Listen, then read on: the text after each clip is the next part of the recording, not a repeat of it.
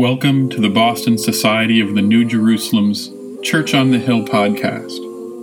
If you like it, consider joining us at 140 Bowdoin Street in Boston for more, or visit us on the web at churchonthehillboston.org.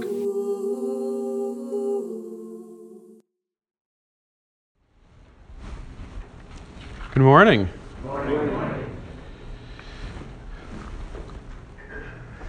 What would Paul say? What would Paul say if he were to come down to Boston today? What would he say if he were to walk our streets?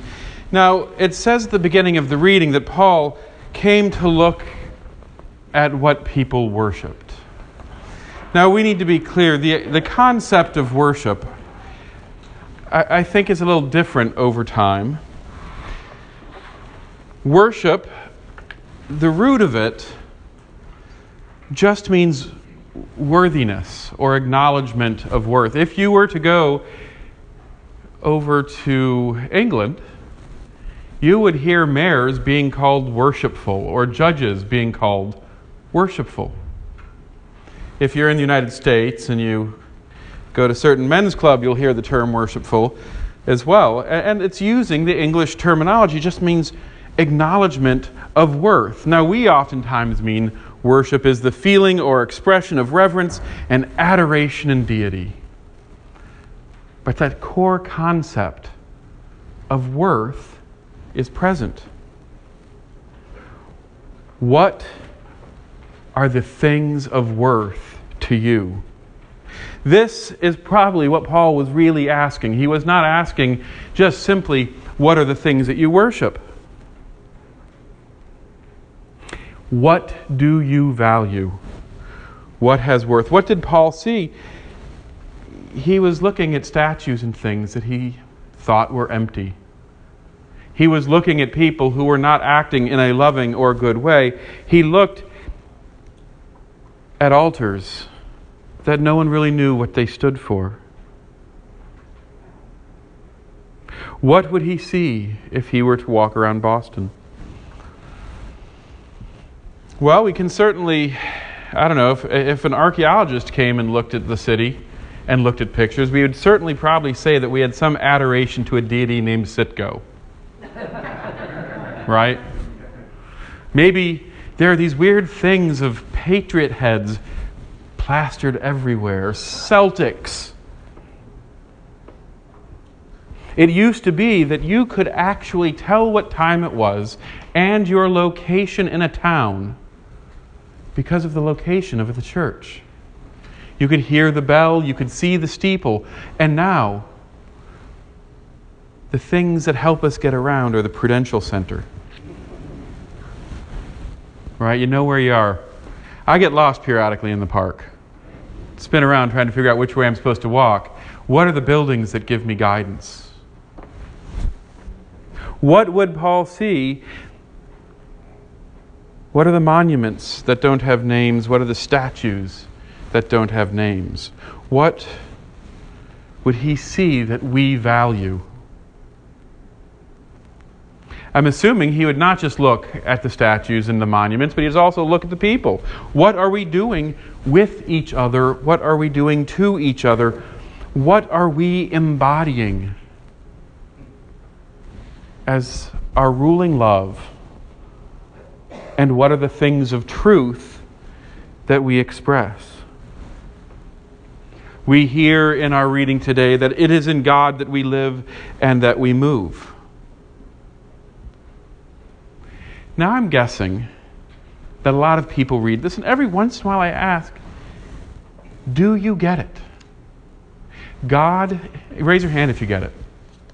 God is the reason you could raise your hand. God's also the reason if you didn't raise your hand. God is the reason that you have sensation. They're the reasons why you are feeling the pew on your bottom side and why you can see the Bible with your eyes. Everything that we are doing is a gift from God.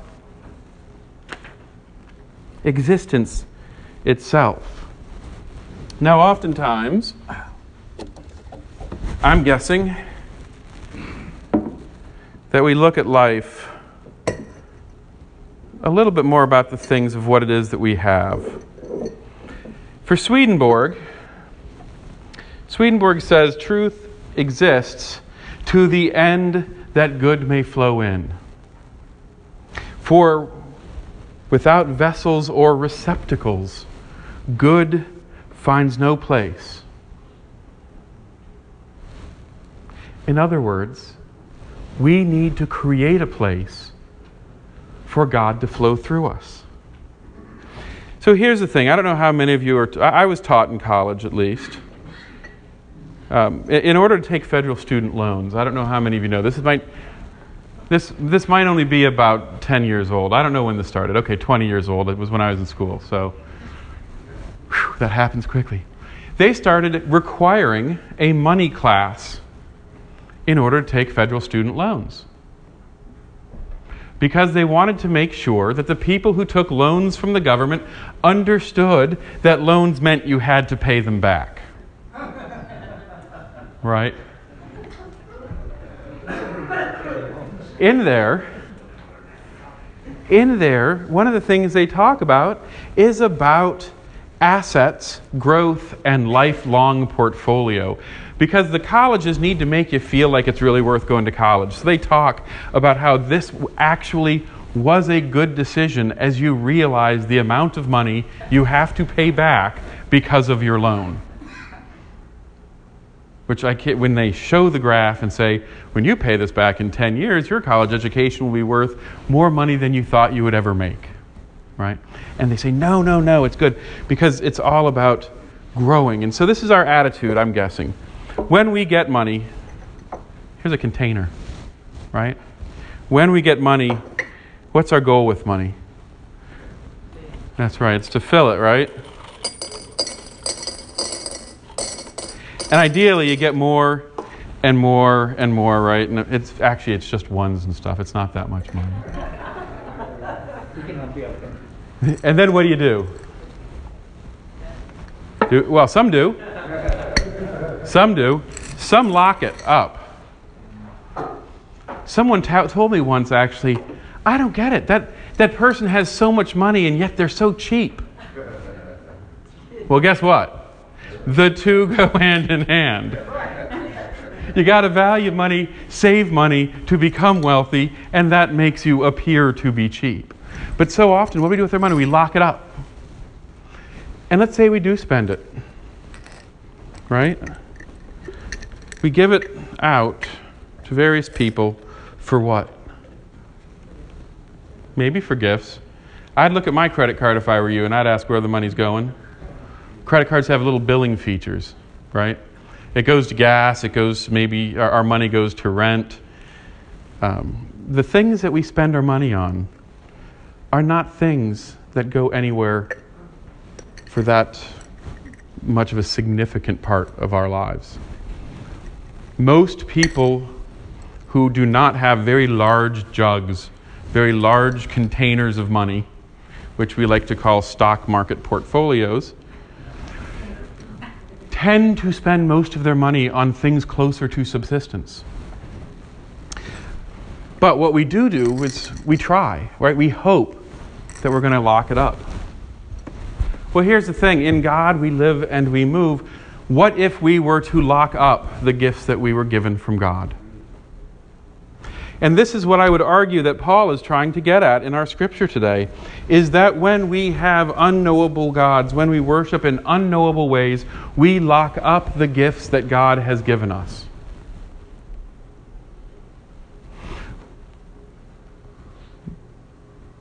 Because we are using our energy, we use our effort to do things that only exist in this world. Things that disappear. Things that, how much can you remember of what you actually did yesterday? Some people probably can do better than I. I don't know how much. I, I can't tell you what I did fully yesterday. I mean, if I sat down, I could work on it. But I'm going to go to like three weeks ago. What can you remember you did? It's lost for much of the things that we do in our life, the energy is lost. When we work on growth, when we acknowledge that there is something that we need because we're bottling up, something tremendous happens. Something that the Lord called humility. Something that we lack so often. When we admit that we do not know everything, when we acknowledge that there is more for us to do, when we acknowledge that we do not know it all and we need to spend effort to grow spiritually, which is what the class this morning was about a little bit, when we spend the effort to say that we are not the end of creation, the container opens up. Our lives become richer when we are willing to learn. When we are willing to say, I don't have all the answers. When we are willing to say, I could do better. Because here's the thing most of the time when I talk to people about various things, they get very defensive because they believe that they are good enough. They believe that they are loving enough. And you know what? They are. I'm not going to I'm not going to argue and complain. If one really values being good, you must practice it. You must work at it. You must do the things it takes to become a better person. And part of that is learning.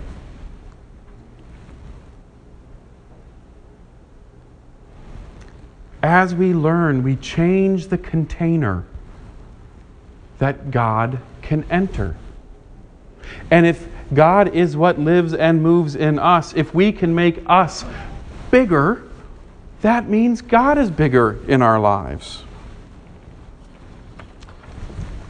I have another container. This here is pretty much meaningless in value, I'm guessing. You could not go and get a candy bar with it in here are 356 or so quotes. 356 statements that have inspired people.